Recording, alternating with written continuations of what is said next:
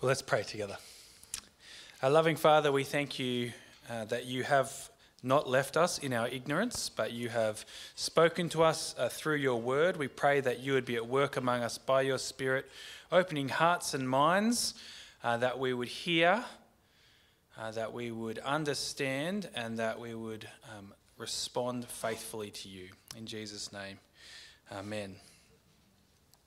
Well, one of the regular feelings uh, throughout this year of COVID has been the craving for something new. I wonder if you've uh, noticed it around the place. Um, while yes, it may have been mixed with a desire to return back, you know, to the old normal, there's also been the excitement of new possibilities. Uh, in my family, the early days of lockdown gave us a glimpse of the new possibilities of a slower pace of life. You know, bushwalking, time spent with family, with one another, uh, without all the regular weekly pressures that fill our timetable otherwise. Uh, for some people, it's been the excitement of new ways of doing things in business, the opportunities opened up online that no one had conceived of previously. And then there's been the excitement of each new public health order, as there was this week with the news that we can now sing without masks in church, and hasn't that been good? Been good? Um, on a bigger scale, though, there is a sense, I think, that perhaps the world is on the cusp of a new era. I wonder if you've sort of picked that up in the zeitgeist. In, in tackling the big issues, the big geopolitical issues, big issues on things like uh, climate change, is COVID the catalyst that the world needed? I guess uh, only time will tell. Well, today, in the final passage of our Term 1 Acts series, we are reminded that in the coming of Jesus, God Himself has begun to usher in His new era for our world. For centuries before Jesus, the anticipation among God's people had been rising and rising. Uh, they had in their scriptures the promises of the prophets that God would one day bring in this new golden era for Israel, um, that, that he would overthrow their enemies and exalt Israel among the nations once more. And by the time of Jesus, many were excited at the new possibilities that they felt they were standing on the cusp of. They were looking for the event that would catalyze God's new age. Well, what we see in our passage is an answer that very few of them expected, if any at all that God would bring in this new era through the death and resurrection of a man, a man who now, though we can't see him right here, right now, reigns in heaven and will one day return to judge all people everywhere. Uh, in the first half of our passage, hopefully you've got your outlines there with you. I've kind of break it, broken into two halves. In the first half of the passage, as Paul preaches in the synagogues of Thessalonica and Berea, we see that Jesus' resurrection confirms him as Israel's long awaited king. Uh, he is the Messiah who newly completes the story of Israel. And then in the second half of the passage this morning, as Paul preaches to the Gentiles in Athens, we see that the resurrection of Jesus ushers in a new age, not just for the Israelites, but for everyone. He is the newly appointed judge who one day will come and complete the story of the world. All people are now accountable to Him for how we have lived our lives. Uh, this is now the new age of accountability to Jesus as judge of all the earth that we live in. Uh, both sections of this passage also carry implications for how we live today as well. Uh, implications about how we should receive and test new spiritual ideas and implications about how we should live now as those accountable to Jesus.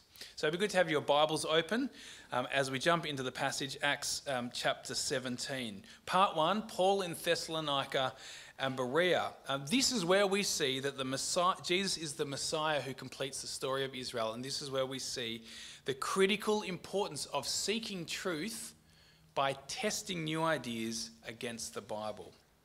So, Paul here, he's in the midst of his second missionary journey. He's just come from Philippi with his companions Silas and Timothy. And now, verse 1, he arrives in Thessalonica, which was a thriving cosmopolitan port city, capital of the province, population about 100,000.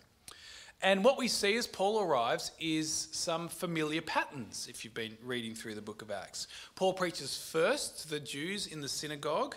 Some of his audience believe, some become jealous. So they form a mob and they pursue Paul. When they can't find him, they drag his host Jason before the city authorities on trumped up charges of harbouring revolutionaries. Jason's released, he pays a bond.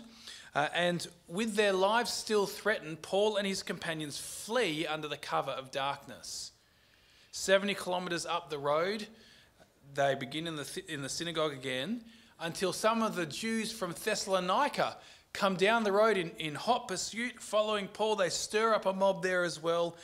And then some local believers, uh, again at night, take Paul, whisk him off to safety uh, so he can head down to Athens. Um, that's what goes on in the first half of the passage in a nutshell. But there are two things in particular that, that I want us to dwell on in this passage, in this episode.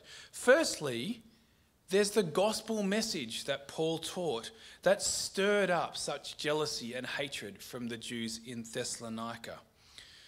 It's summarized for us uh, there in verse 3. Now, I wonder how this would compare with your you know, 30 second um, elevator summary uh, of the gospel.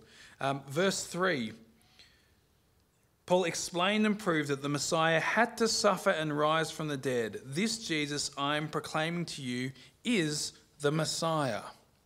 So, Paul's message, at the heart of it, it's a message all about Jesus. But specifically, it's the message that Jesus is the Messiah. He's the long awaited king that God had promised, the one who would usher in this new golden age. But the reason it takes such explaining and proving, did you notice those words? That describes what Paul was doing there in the synagogue at the start of verse 3. And the reason why some of the Jews reacted so angrily and with such violence against Paul is because Jesus didn't look like the Messiah that most people had expected. He'd been executed by the Romans in the most shameful way possible, and Israel was still well and truly under Roman rule. No one in Paul's day thought that that's how things were going to be when the Messiah came. And so Paul here has to take the scriptures, he has to take our Old Testament, uh, the Jewish scriptures, and carefully show that it was always God's plan for the Messiah to die and rise again. Did you notice the words in the passage? Had to. The Messiah had to suffer and die because that was the only way that he could defeat humanity's greatest enemy of sin. And you see that in the Old Testament in places like Isaiah 53 and uh, 1 and 2 Samuel, and, and just in, in the whole sacrificial system um, as well uh, through the first five books of the Bible. And the Messiah had to rise again so he could take his rightful place on God's eternal throne. You see this uh, in the Psalms, uh, and the book of Daniel speaks of the eternal uh, Messiah. Um, it's the same case that Paul makes in a more extended form back there in Pisidian Antioch, back in Acts chapter 13. You might remember the speech there he gave at the synagogue, in the synagogue. Um, now, in so many ways, this was an utterly new message that the Jews in the synagogue there at Thessalonica received. Um, it was a message of God's new era, and it was arriving in a way that no one had foreseen. And so, for them to believe it, they, they really had to do some digesting. And while many of the Jews at Thessalonica just weren't up to this, those at Berea were. And it's in the response of the Berean Jews to Paul's message here that we see the second thing that I want us to dwell on uh, from the first half of the passage. And that's the critical importance of seeking truth by testing ideas against the Bible. It's clear from the passage that we, we're meant to understand the Berean Jews as a model for how all people should digest and understand the gospel message. You know, as you read through the book of Acts, Luke doesn't editorialize much. He doesn't sort of include his own, insert his own little narrator's comments very much. But when he does, as he does here in verse 11, we should sit up and take notice. Do you see what he says about the Berean Jews at the start of verse 11? He says, Now the Berean Jews were of more noble character than those in Thessalonica. Now, The word there for noble um, is literally highborn, as in members of an upper class family. But it had come to be used for those who were high minded and deserved the title because of what they had done rather than what they had been born into. And the Bereans had earned this title because they did two things, verse 11 says. They received the message with great eagerness, first of all, and then secondly, they examined the scriptures every day to see if what Paul said was true. In other words, they were open minded, you know, that they welcomed the message, but they weren't so open minded that their brains fell out. They knew that as good as Paul's message sounded, they had to test whether it really was from God. And the only way to do that is by holding it up next to the Bible. Now, what a contrast this was from the jealousy and the emotional defiance of the Thessalonian Jews. Now, we live in a world today which is just flooded with information thanks to the internet. The information age, they used to call it, although that phrase seems a bit kind of late 90s now, a bit dated. Um, if I'm curious about something, I can just keep clicking and reading and podcasting and YouTubing. You know, I had to change a um, bike inner tube a few uh, a little while back. I had no idea how to do it, but now I'm an expert thanks to YouTube. It had all the answers. Very, very helpful. But there are also lots of ideas and philosophies out there that touch on matters of faith and spiritual things. Um, some of these are really great. Some of the, the blogs and the podcasts that you can engage with really great. That they'll give you a bigger, deeper picture of God. They'll help you in your um, daily walk with Jesus. But others of them, which might look helpful on the surface, are not quite as helpful as they seem. And the way you know the difference is by being Berean, examining the scriptures every day to see if it's true. And just because some idea you hear quotes the Bible, it doesn't mean it's true. You know, the best heretics are Bible quoters, twisting it and, and plucking it out of context. And so we need to cross examine the ideas we hear, looking at things in their context and in the flow of the whole Bible storyline. Even as I, or, or as Stephen, or Steve, or Eddie, or whoever it is preaches here on Sundays, even as we preach, check what we say against the Bible. That's why we encourage you to have your Bibles open. And if you're not sure that we've got it right, then come and discuss it with us afterwards. Let's check it against the Bible together. We want to know um, if we've got it wrong. Um, and this is also, this is a bit of a personal rant, by the way, but bear with me. I think this is also one reason why it's, it's not a good practice to do your Bible reading on your phone, um, to make that the main way you read the Bible. When you look at the Bible on the small screen, you can more easily lose context uh, and the ability to properly understand it in the flow of the whole big Bible picture. In a paper Bible, you can flick through more easily. You can see the you can see the headings there. Even just by feeling the weight of it on your lap, you can see, oh look, we're in the second part of the Bible, Acts. This is part, the fulfillment of God's promises. That's the bit that we're up to uh, in the Bible. Rant over. use your paper Bibles. It's so much better. So, the Bible, the point is, the Bible needs to be our ultimate rule and guide for knowing God and for living out our faith. It's the only thing that we can have 100% confidence in as being the flawless Word of God. Well, uh, when the Thessalonian Jews arrive in Berea, Paul's taken to the safety of Athens. Uh, and so we come to this great ancient city. Um, and the focus of Luke's account here is Paul's engagement with the local philosophers. And the big thing we see here in part two of the passage is that Jesus is the capital J judge who will judge the whole world, who completes the story of the world in doing so. And we see that because he's the judge, all people live lives that are accountable to him. Now, the Athens that Paul arrives in, it's a city that is long past its prime. It's been four, 400 or 500 uh, or so years since the, the days of the great philosophers, you know, Socrates, Plato, Aristotle. Um, the city is well and truly past its political prime. It's now under Roman rule. But despite all that, Athens is still an influential centre of ideas. If you wanted to talk religion or philosophy in the first century, Athens was the place to be. And so Paul, uh, he's as he's there in the city, he's waiting for the others to arrive, and he looks around. He goes for a bit of a walk, and he is greatly distressed by what he sees, by the religiosity of the city, verse 16 says. Uh, someone has said that in Athens at the time it was easier to find a god than a man. The city was, it was swamped with idols, the idols of the Greek gods. Uh, towering above the city as a whole was the Parthenon, you know, the, uh, that spectacular building, the, the temple right up there on the hill. It's the one that you see um, in all the postcards of the goddess um, Athena.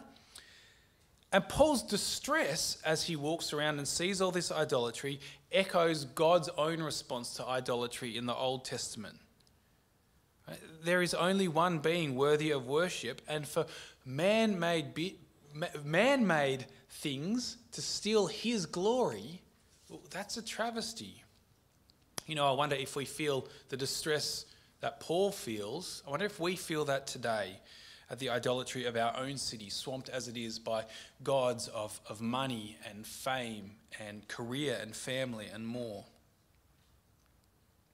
Uh, and so, um, while Paul's there in Athens, this time it's not uh, the uh, rejection of the Jews that forces him to go to the Gentiles. It's this distress that he feels. It's a bit of a break um, from the patterns in other places. Yes, he does preach in the synagogue, but, but it's not their rejection that forces him to go to the Gentiles. And so he begins to preach and debate in the marketplace with the pagans.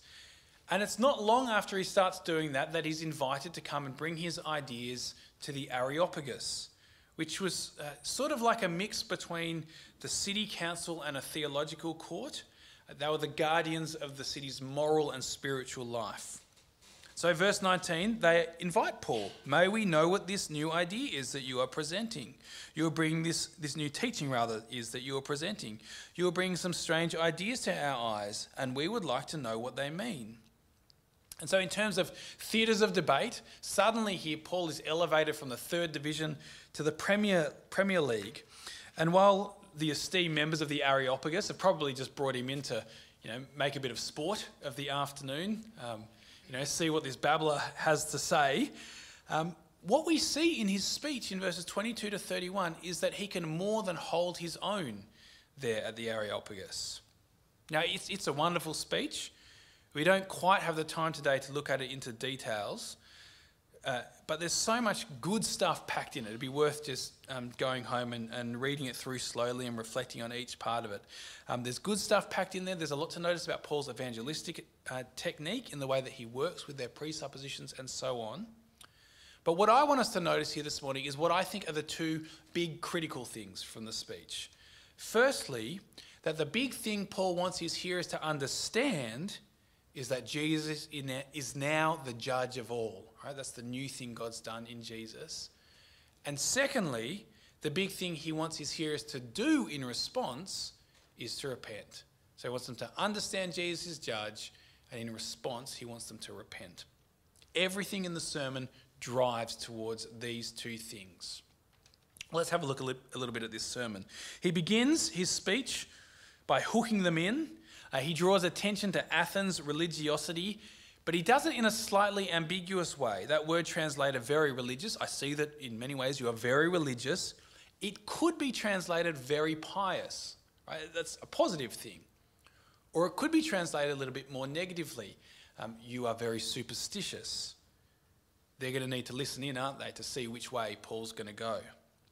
And he also hooks them in by declaring that he's now going to show them the unknown God who the Athenians themselves had suspected was there by the altars that they, some of the altars that they had around the city. Uh, in, that's the introduction. Then, in the main body of the sermon, Paul shows them just how badly misguided they have been. We don't create God's habitat, Paul says, you know, temples with human hands. No, he creates ours, the world and everything in it. We don't provide for his needs, you know, bringing food to his altars and so on. No, He provides for our needs, giving life and breath and allotting the space for nations. And we don't design His image, idols of gold and silver and stone. No, He designed us. Now, what Paul says here obviously cuts deeply into popular Greek paganism with its man made idols and its temple service. But it also undermined the religion, the, the, more intelligent religion of the Greek philosophical schools, the Epicureans and the Stoics in particular. Back in verse 18, Paul refers to those two groups. They were the ones who debated with him in the marketplace. Um, these were the two main schools of thought represented in the Areopagus. Now, who were they exactly, the Epicureans and the Stoics? Well, at the risk of oversimplifying things, the Epicureans, they were a group who believed that um, they believed in seeking simplicity and tranquility in life. That was the good life. Their name means the philosophy of the garden, and I think that gives it to you in a little bit of a nutshell. Think uh, the pleasant life, you know, growing your peas, smelling the roses, all in close enjoyment of family and friends. That's what the Epicureans were on about. Stoics, on the other hand, they pursued a life of duty, free from passion and emotion, marked by endurance through pain. We, we often use the word stoic um, in that kind of way today, don't we? Well, their name means the philosophy of the porch. The porch being the area sort of around the outside of the Athenian marketplace which is a picture of how highly engaged they were in public life. They wanted to influence the ways of the city. Both groups were slightly cynical of popular Greek idol worship, and so as Paul was there preaching the Areopagus that day, many of them would have cheered at bits of what Paul was saying. But some of what Paul said would have cut them as well. For instance, the Epicureans, they wouldn't have liked the idea of a creator God. They thought the world had always existed. They also wouldn't have liked the idea that God sought a relationship with people. In their idea, uh, in their way of seeing things, the gods existed blissfully, separately, away from humankind, in a, in a totally um, cut off, a separate sphere. Now, the Stoics, for their part, they wouldn't have liked the idea that God was personal or distinct from creation. They thought of him more as a, a life force that permeated uh, through everything. And so, as Paul's preaching here, he's trying to vividly present how far off the mark they had, uh, they had been on questions to do with God's nature and his character. They had been utterly ignorant. And that's the reason Paul's trying to do that is because of the conclusion that he's trying to drive things towards. Remember those two things I mentioned before that Jesus is judge of all, and so all people must repent. Well, and have a look. Let's have a look at Paul's conclusion where he does that in verses 30 and 31 and see how it all um, comes together. Paul says, In the past, God overlooked such ignorance, but now he commands all people everywhere to repent. For he has set a day when he will judge the world with justice by the man he has appointed. He has given proof of this to everyone by raising him from the dead. Now, do you see the logic here? Uh, in the past, you know, with your idols and your religious philosophies, you ignorantly rejected the true God, but he overlooked it. But now, because there is now a judge of all, Jesus, you need to repent Turn away from that ignorant rejection. Turn away from it and trust God, putting Him in His rightful place as creator and sustainer. Now, you might ask, why is it that Jesus' resurrection proves He will judge the world? That's kind of this climactic point uh, of Paul's um, speech there. Well, it comes from the idea that it was the role of the Messiah to judge the world combined with the idea that Jesus' resurrection proves him to be the Messiah. Both of those ideas are found in the Old Testament. Both of them are found in Paul's preaching elsewhere throughout the book of Acts. Now, Paul probably would have fleshed it out a little bit more for the Athenians on the day. Uh, the speech only goes for a minute 40 if you time it. He probably spoke for longer than that. And as Luke summarized the speech as he was writing out the book of Acts, um, he probably assumed that he could leave out that assumption because it's included in other parts um, of the book of Acts. And so Jesus' resurrection, the point is Jesus' resurrection proves that he is judge because it proves he's the Messiah. And the role of the Messiah was to judge. Well, anyway, back in Athens, back there at the Areopagus, how did people respond? Well, Luke tells us the response was mixed. Neither the Epicureans nor the Stoics believed in any kind of afterlife, let alone the idea that you're accountable to anyone for how you had lived. And certainly no Greek of any kind believed in a bodily resurrection, the kind of which Paul was preaching here. And so, verse 32, some of them sneered. Others of them wanted to hear Paul again. But given that Paul left pretty soon afterwards for Corinth, you get the impression that they weren't really that genuine in their request. But then there were those who did believe, verse 34 tells us.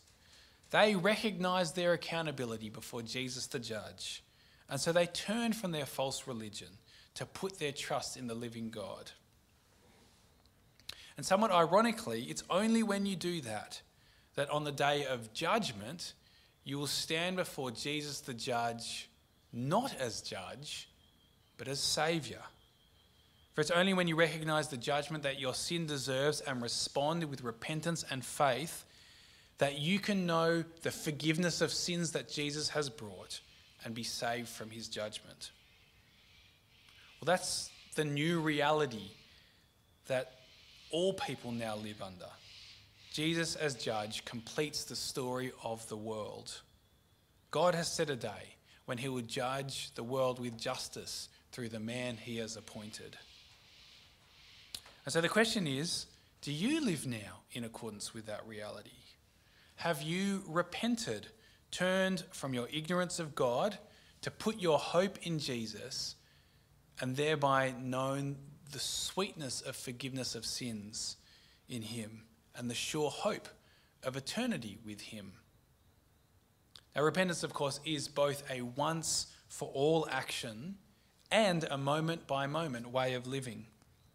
There's the definitive turning to Christ, the first fruit of spirit worked faith, where we leave our old sins behind and declare our allegiance to Him. It's the point of conversion.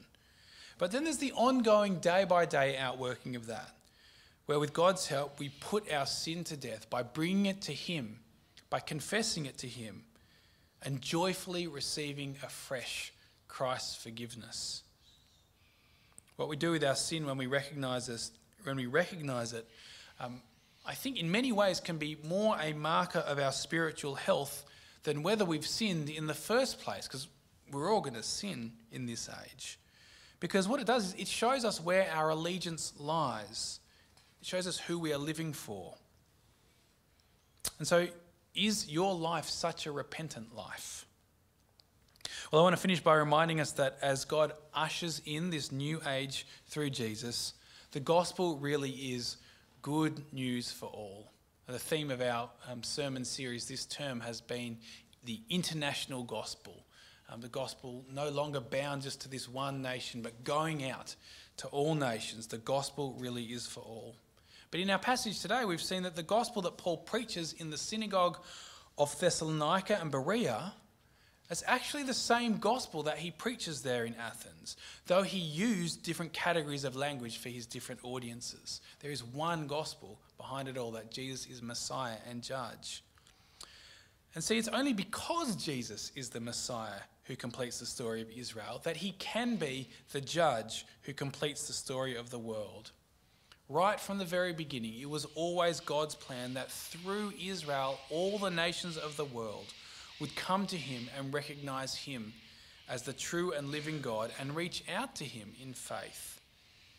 See, in, in the resurrection of Jesus, God really has done something wonderfully new that changes everything for everyone. Let's pray. Gracious Father, we thank you for this wonderful new thing that you have done in the resurrection of Jesus.